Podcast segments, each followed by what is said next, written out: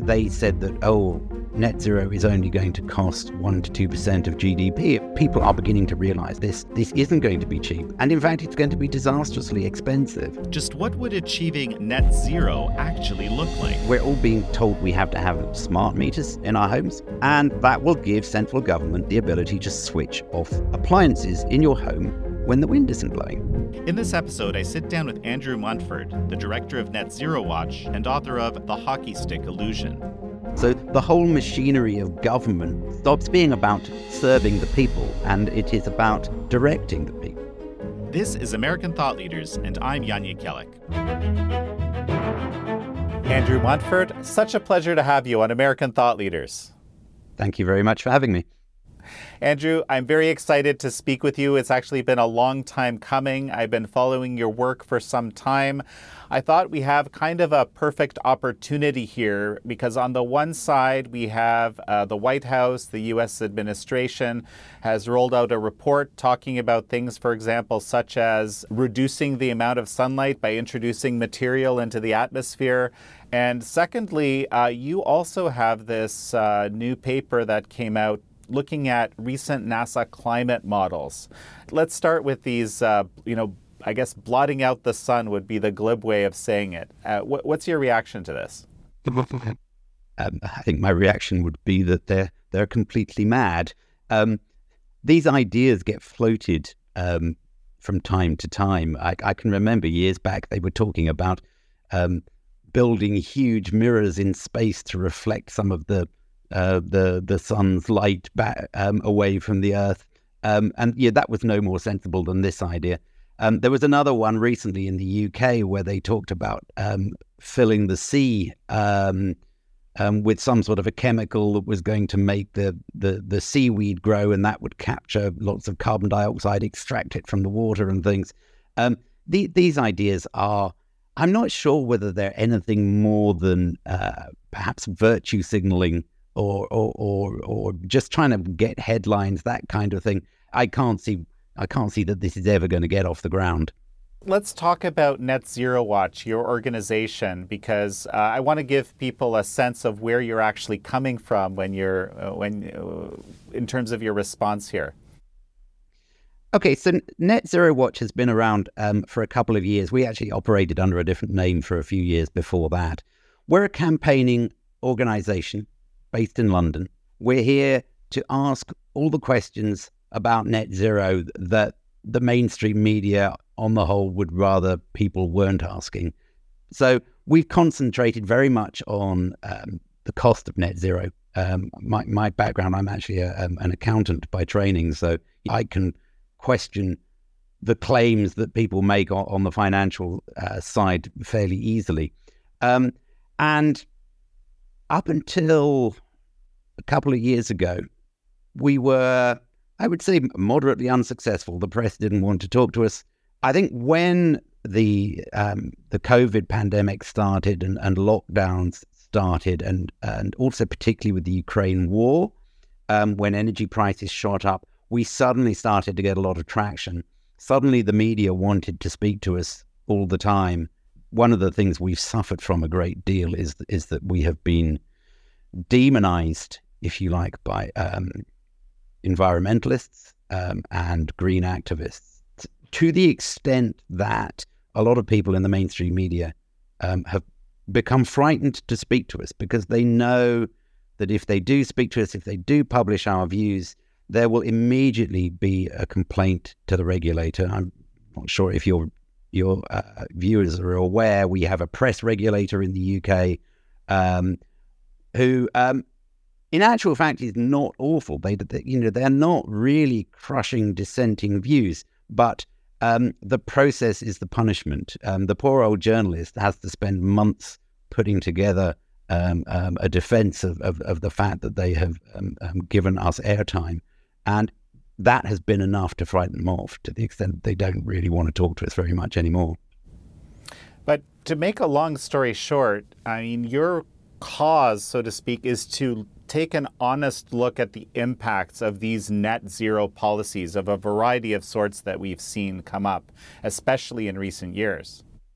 Correct. Um, as I say, we, we are focusing particularly on the costs of net zero. So um, we've done a lot of work um, reviewing the calculations that um, the bureaucrats um, in in London have have put together. You know, um, we have um, our committee on climate change, which is essentially the government's official advisors on this subject. They said that oh, net zero is only going to cost one to two percent of GDP, and we, we went and and we spent a couple of years trying to get the underlying calculations under freedom of information and when we did, they were embarrassing. They were absolutely fake. I mean, the the um, the the one that I particularly enjoyed was the fact that they said you could buy an electric vehicle for eleven thousand pounds. Now, today, now if you go into a, into a into a car dealership today, you won't get one for under twenty five.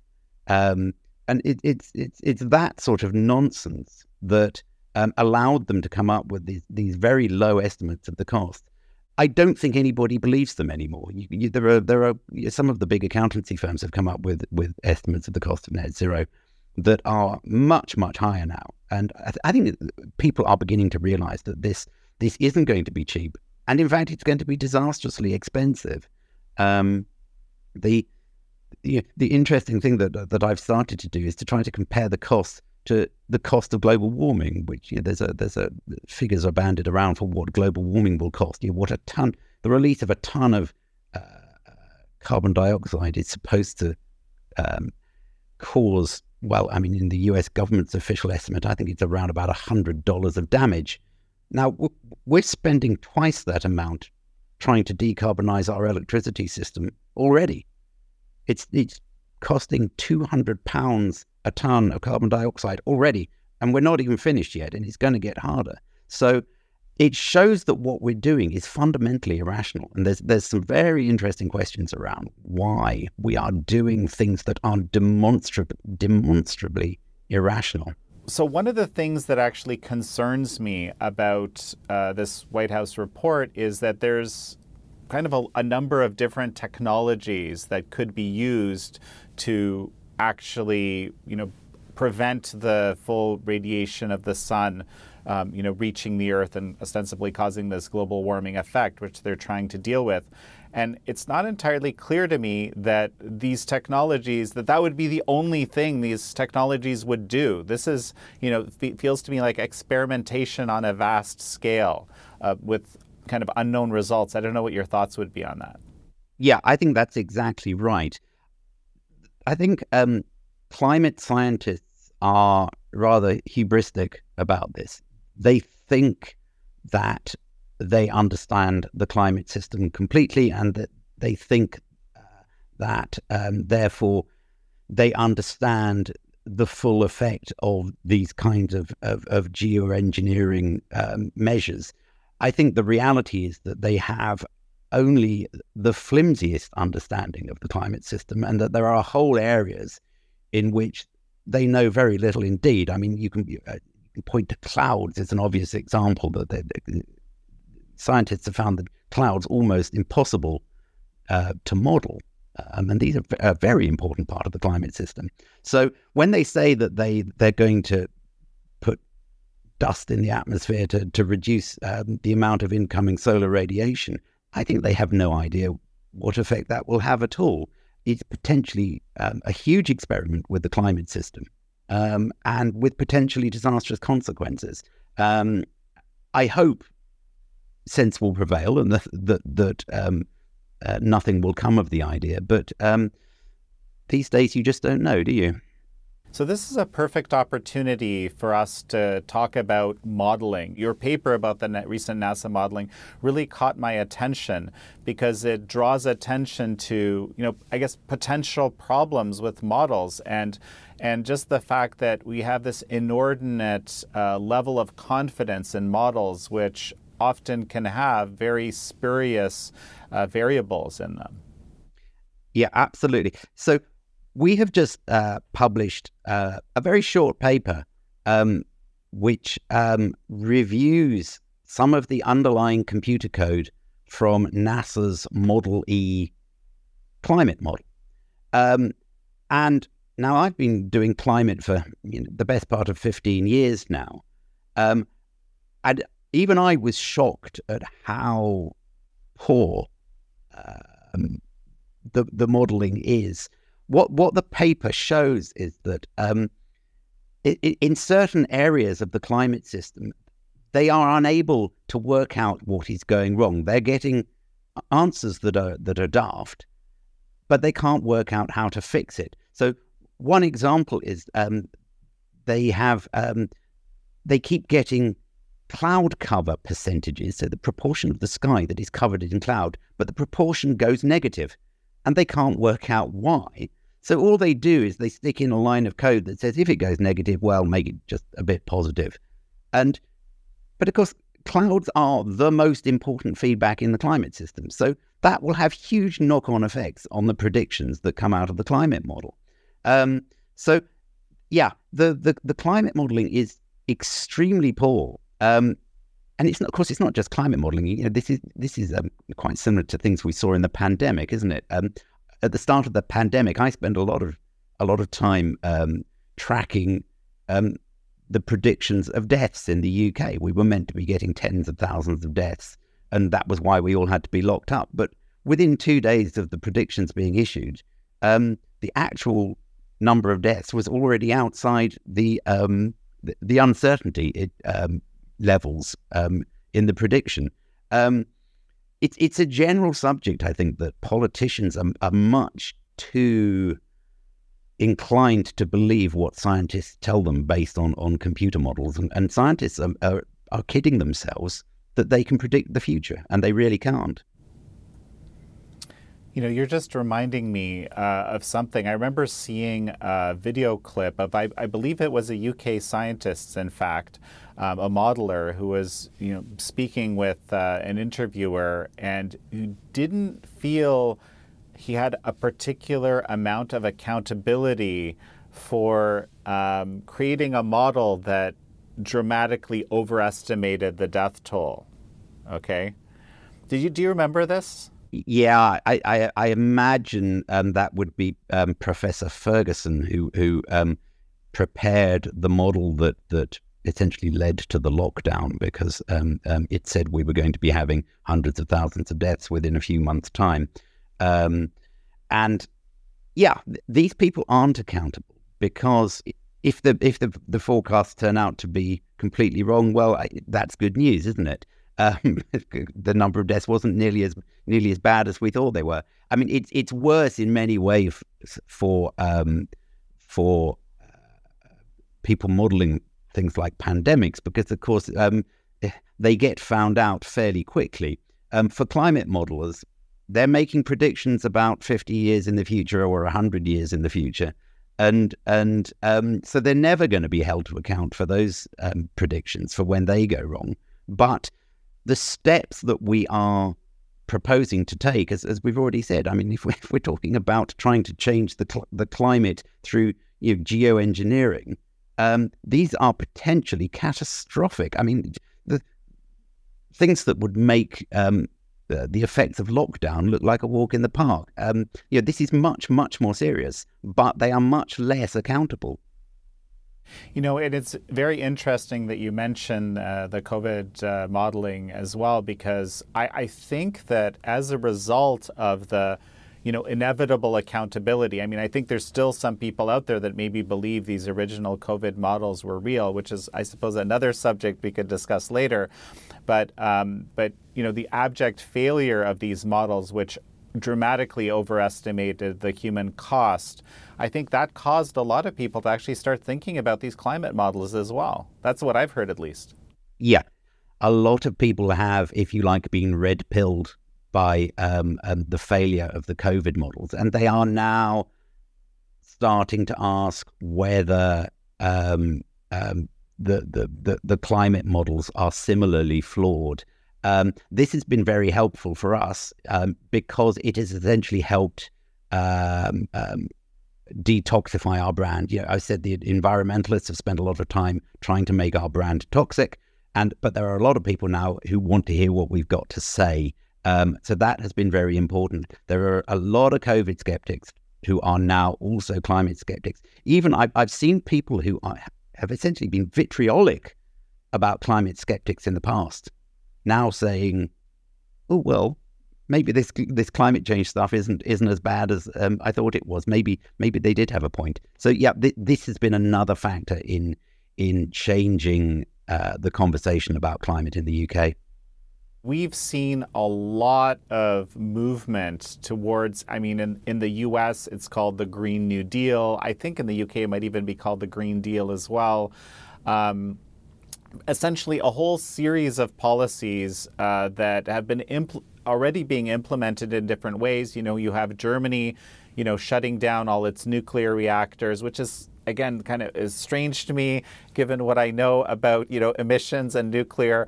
But but I, I guess the point is I, I want to get a sense from you you know where we're at today and um, what are the costs of the impl- already the, the, the the societal costs of the implementation of some of these policies because obviously this is this is your bread and butter I guess.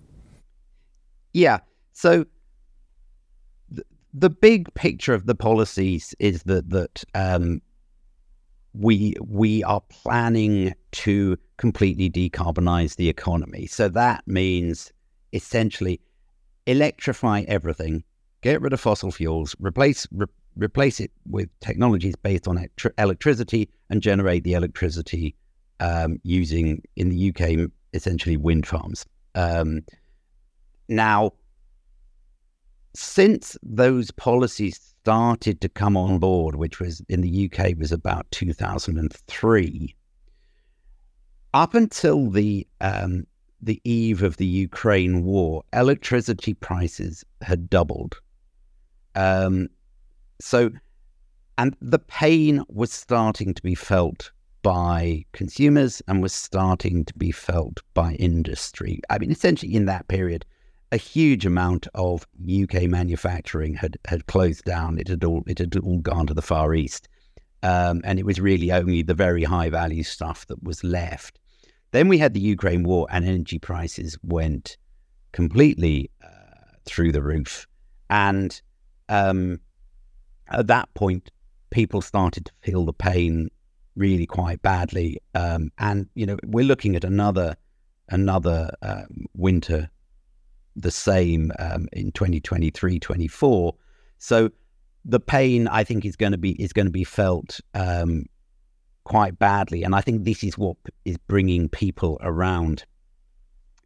Um, part of the problem is that that um, you can't have cheap electricity if you want wind power. Um, if you're reliant on wind power because it's so variable and because we don't have any technology that um, will uh, fill in the gaps when the wind isn't blowing.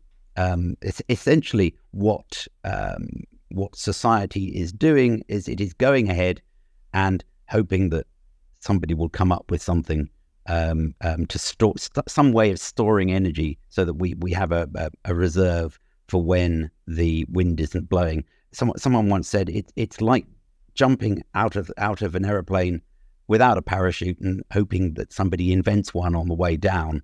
It's completely irrational. Um, but that's what we're doing. Um, so, yeah, the, the, electrifying society then means replacing uh, petrol and diesel cars, um, gasoline cars, you would say your side of the, the Atlantic, with um, electric vehicles, which um, again it hasn't been thought through. Um, the the uh, electricity cables under the streets, um, the distribution grid, as they call it, won't take the amount of electricity that is needed to for everybody to be able to recharge their electric vehicles. So um, um that policy is going to grind to a halt. We're supposed to um, replace all our gas boilers with um, electric heat pumps. Um, Again, nobody nobody wants to do that because it's um, it's more expensive to run homes off heat pumps um, than with natural gas. So, um, despite the fact that the, the government is throwing huge bribes at people, I mean, you can get thousands of pounds um, to put a heat pump in, but the sums just don't add up. People look at it and they say, "I will never make my money back," even taking the, the subsidy into account. So that policy is going to grind to a halt too. Um, and at the end of the the pandemic and all the money that's been spent there, essentially the government is not in a position anymore to carry on throwing subsidies at people. Um, so we're reaching a crunch point now. Um, whichever government comes into power, they are not going to be able to carry on doing this. Um, so, um, but then they have to face down the environmentalists and, and say we're going to do something different. Um, and at, the moment, there don't appear to be any politicians in the UK who are brave enough to do that.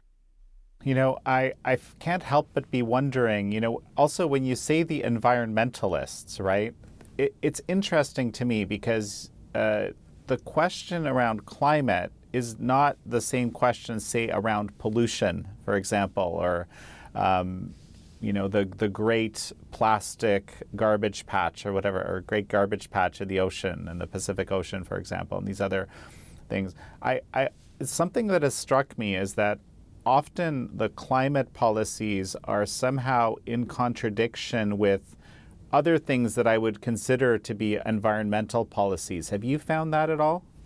Yeah, absolutely. So um, I, have always been bemused um, that um, environmentalists and um, environmental groups, if you like, non climate focused environmental groups, are so keen on um, renewables, for example, which um, have an awful environmental impact. So the Royal Society for the Protection of Birds um, um, is very keen on on on wind power, um, but I mean, wind turbines famously kill a lot of birds. Now, people will argue about whether that's uh, more or, or, or fewer birds than are killed by cats, but they kill birds and they kill um, because they're all you know certainly the onshore wind turbines are uh, built on top of mountains. They tend to kill sort of quite unusual birds like sort of raptors and that sort of thing, the, the kind of birds that that um, bird watchers care about. But nevertheless, they support it.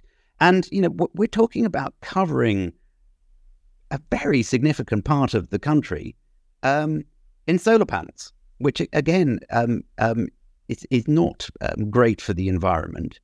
And in certainly in a, in a country as cloudy as the UK, doesn't generate very much electricity anyway.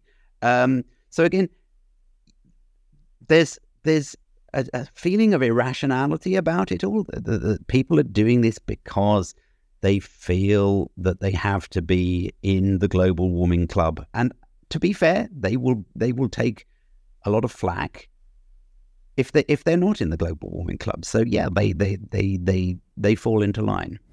And so, and how does nuclear fit into this? This was the other thing I was thinking about because you have, you know, ostensibly, you know, nuclear appears to be uh, a solution here to some extent, at least to the globe for the global warming people.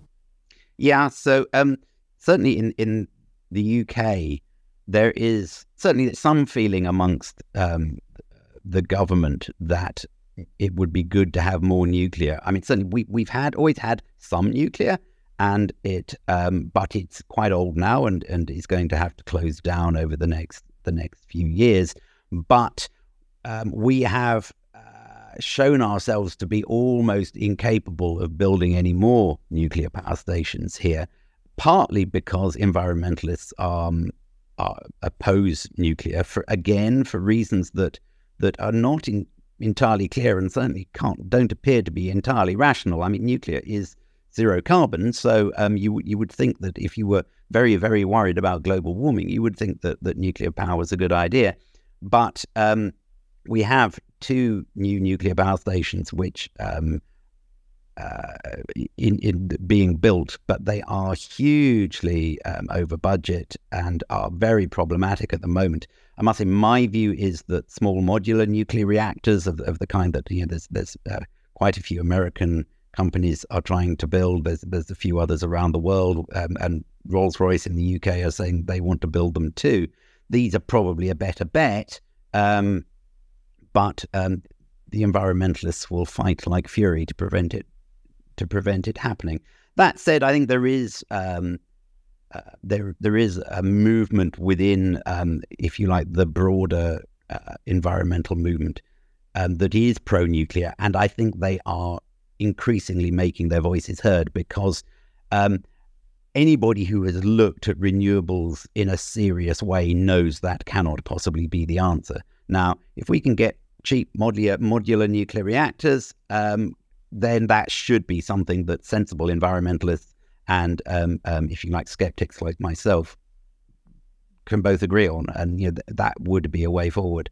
Well, and so this is the other question. I mean, when we were talking offline recently, you mentioned to me that especially since the Russia Ukraine war, there has been kind of a shift in a very different direction. You've already alluded this, but I, I guess I wanted you to kind of quantify this for me a bit.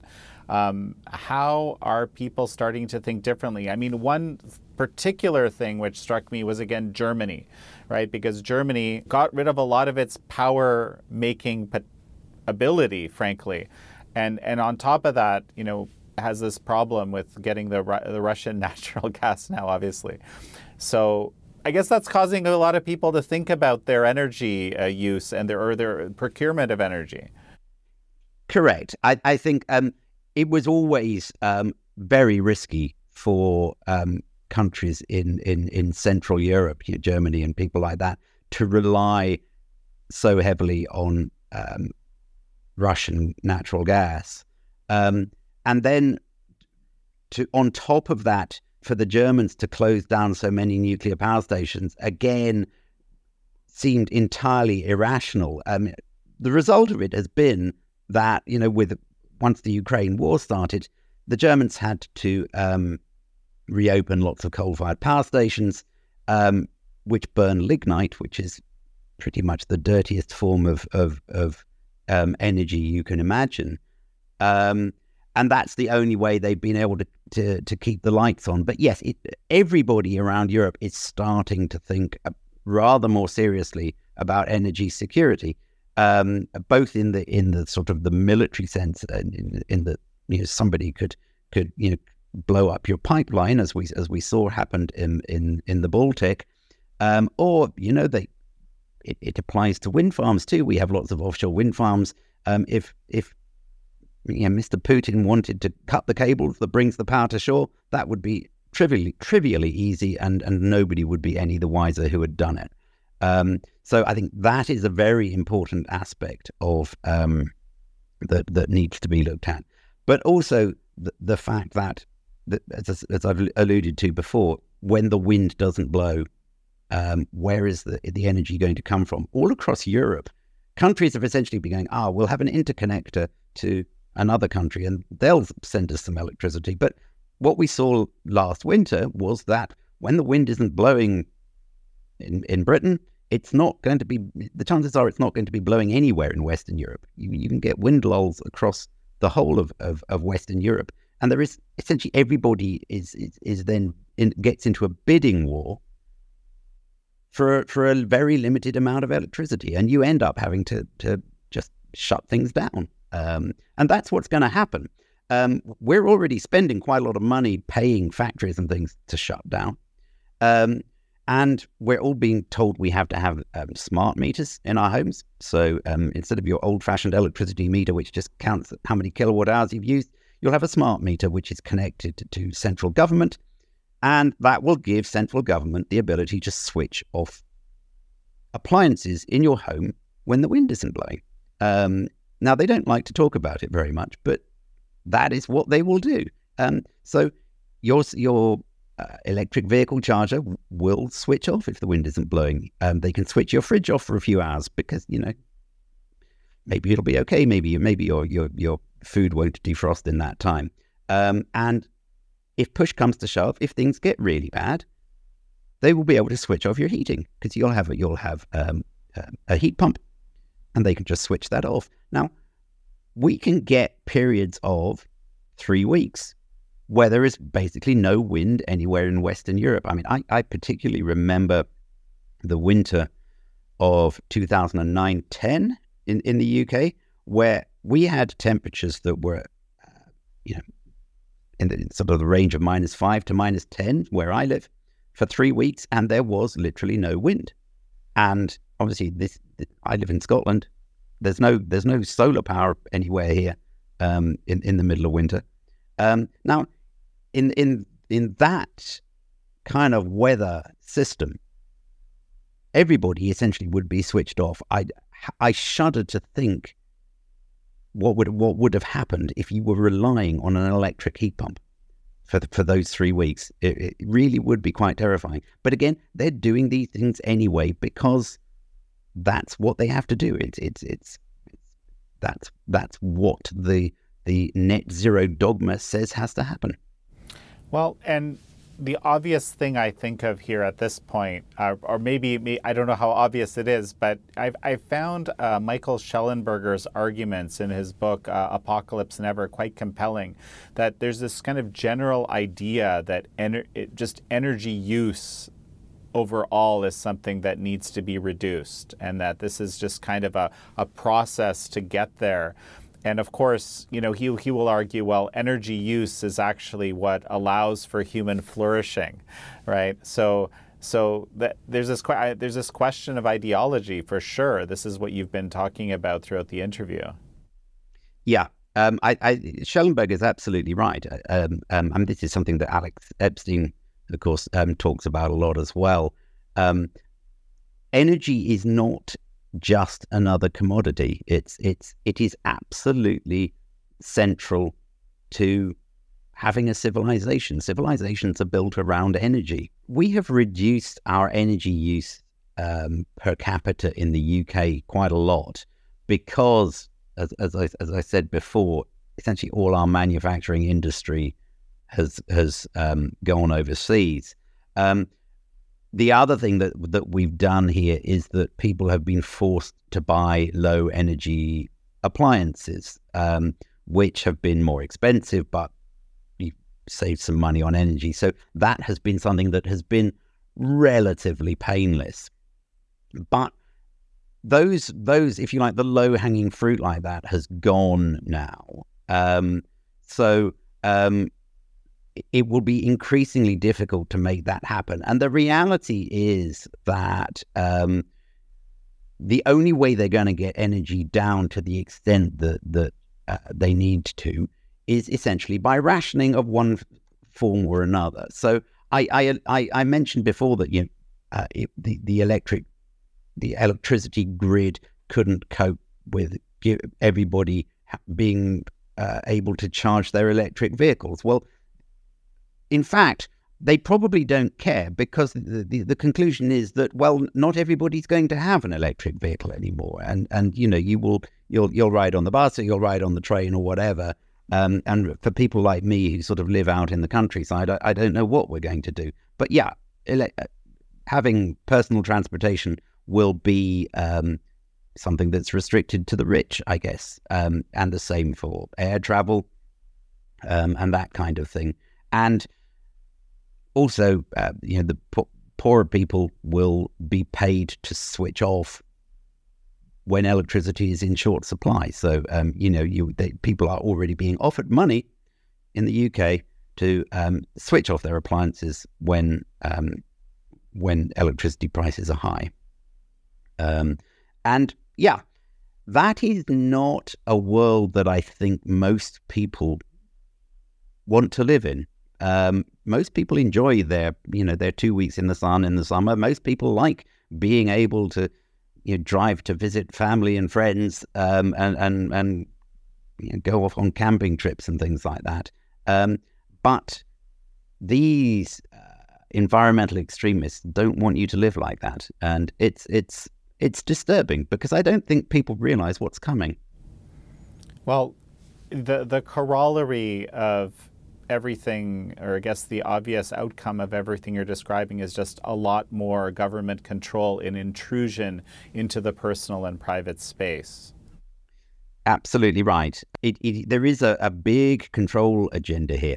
Um, again, there's there's quite interesting um, parallels to um, uh, the pandemic again here because you know, we have this thing called the Nudge Unit um, in the UK, which is a, a um, was essentially was a department of of um, the central central bureaucracy. It, it's now allegedly independent, but um, essentially is trying to apply the same psycholo- psychological techniques to get people to change their behavior in the way in which the bureaucrats think we need to change our behavior. So the whole machinery of government stops um, stops being about serving the people, and it is about directing the people and controlling the people. Um, so yeah, it's it's it's sort of soft control, but also hard controls like rationing and and and you know switching off your appliances and that sort of thing. And it's um, yeah, it's a totalitarian agenda. Um, the you know, totalitarian in the in the in you know, the strict sense of the word, in that every single aspect of life is going to be affected by this this agenda. So whether you get to go and see Granny is is is going to be uh, it's going to change. You're not going to see your parents as much if they live 50 miles away because you're probably not going to have a car. So it's going to be a major expedition if you go if you go to see your family. Um, and I don't know, maybe people will start start to live in extended families again. I I, I don't know. Um, but yeah, it's it, it, it's it's scary in a way, isn't it? Well, Andrew, this has been a fascinating conversation. A final thought as we finish? I think the the climate and um, uh, uh net zero agenda is going to be absolutely center of the political stage for the next few years. Um, and I think we are going to see politicians um, um, really um, having to twist, twist and turn to um, to keep on the direction that they're in. And I think eventually we are going to see some U turns. So it's going to be pretty interesting. Well, Andrew Montford, it's such a pleasure to have had you on. Thank you very much for having me. Thank you all for joining Andrew Montford and me on this episode of American Thought Leaders. I'm your host, Jan Jekielek.